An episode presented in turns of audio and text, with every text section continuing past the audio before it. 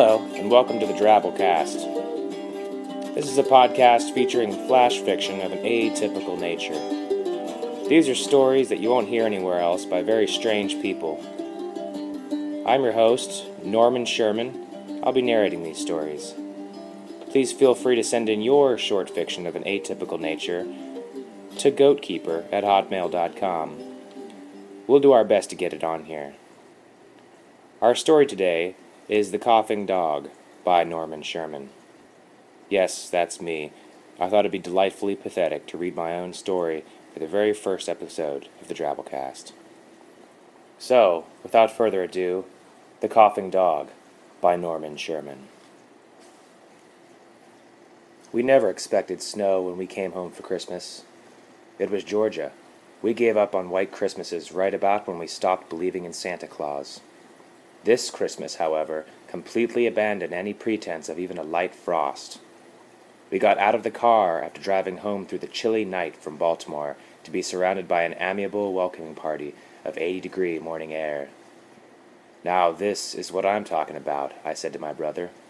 Nobody ever says anything about the upside to global warming, these pleasant little warm December mornings. I'll spray some cans of aerosol to that, replied Adam, as he pulled his luggage from the back of the station wagon. I wonder where everyone is, I asked. Oh, I just talked to Mom on the phone.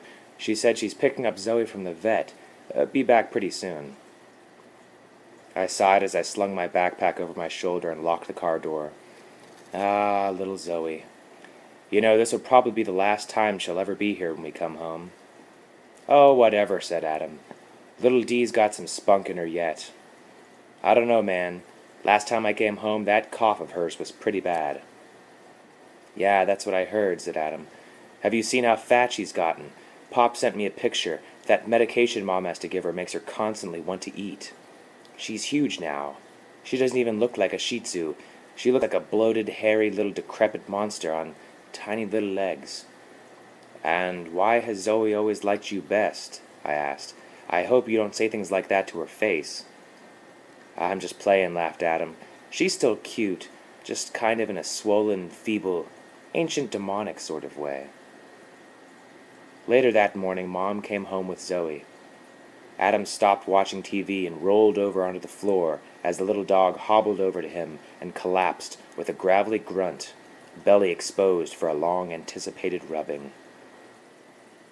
Well, hey, Hey, Ma, I said, kissing her cheek. You boys have a safe drive? Ugh, a long drive, especially for me. Adam slept most of the way. Bull crap, called Adam from across the room, his voice rising from an orgy of heaving grunts, pants, and snorts from our little dog, as Adam scratched his ears and rubbed her belly. What's for lunch? I asked. I've got some chicken and dumplings warming up, replied Mom. Pop should be home in half an hour. Just then Zoe let out several thick, mucousy coughs, her back arching, her eyes bulging beyond belief with each painful heave. Adam, don't get her too worked up. Her cough is getting really bad, said Mom. She's really fat, I said, only realizing how obvious it sounded after the words were out of my mouth. It's that new medication from the vet. It makes her act really weird sometimes. It really worries me. No more belly rubs for you, little D, said Adam. We were all in the kitchen eating lunch. My dad was stressed out about work, but still happy to have us home, and at least trying to be in a good mood. So you guys still sharing a place up there? he asked. Yep, he's still on my couch, I replied. I just found a place last week close to school, though, said Adam.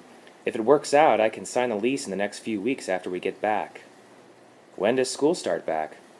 The fifteenth, but I have to be back for work on the tenth. Just then, Zoe, who had been surveying us from the floor, keeping a careful eye out to see if any scraps of food fell, lurched forward and started hacking deeply, bracing her legs out to support her weight as she struggled to find air between the thick, wet coughs. Quack! Quack! Adam grimaced and looked down at the dog with sympathetic eyes, while conversation resumed above the table. Oh, what about you, Matthew? When do you have to go back to work? Oh, why are you making me think about that now? My break just started. Quack! Quack! Something sharp and wet, like the sound of a soaked roll of toilet paper being slammed against a wall, broke Zoe's coughing. Yeah, um, I'll probably start back up the second week of. My voice was cut off by Zoe, punching out a gurgly attempt at a bark that was also half fluid filled cough. Adam's eyes filled with excitement. She said, Mama! Wow, exclaimed Mom. I haven't heard her do that in years. Uh, are you sure it wasn't just her coughing? No, it was really clear. Bah! Bah! Bah! Bah! Laughter erupted around the table. Mom had taught Zoe to say Mama back when the pup was young, but it was always more of a joke because it barely sounded like the real words. Zoe continued. Her pace and volume increased, almost as if at first she was just discovering her vocal cords or trying to remember some ancient tongue, and now she'd gotten it. The laughter seemed to stop at once as Zoe's grisly proclamation continued in short but loud rhythmic pulses, seeming unnatural and unreal. What's wrong with her? Adam asked, having to pitch his voice high above the chanting Shih Tzu. It must be the medication. Yeah, it's that new medication from the vet. I'm taking her off of it, replied Mom. What should we do? I asked. Just then, Zoe stopped barking. Pop started up. Thank God. But he was cut off by Zoe once again. Hi. Hi. Was that a stutter? Was Zoe trying to speak? There was urine pooling beneath a talking dog. Her bulging, mucousy eyes rolled up into the back of her head. She stood rigid, defiant. I am Legion, for we are many. We require new flesh. The moment felt frozen in time. I couldn't pull air into my lungs. I couldn't blink away the dryness in my eyes. None of us moved or spoke. Nothing moved or spoke, except whatever was behind Zoe's voice. We require new flesh. It repeated. The creature's head lolled to the side.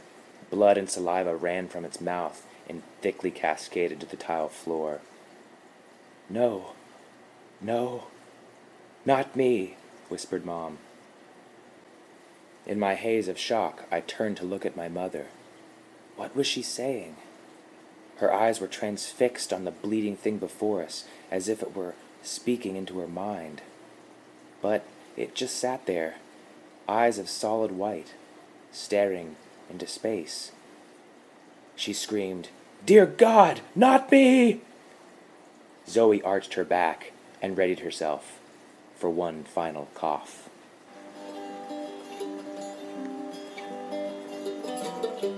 Well, that was our story. I hope you enjoyed it.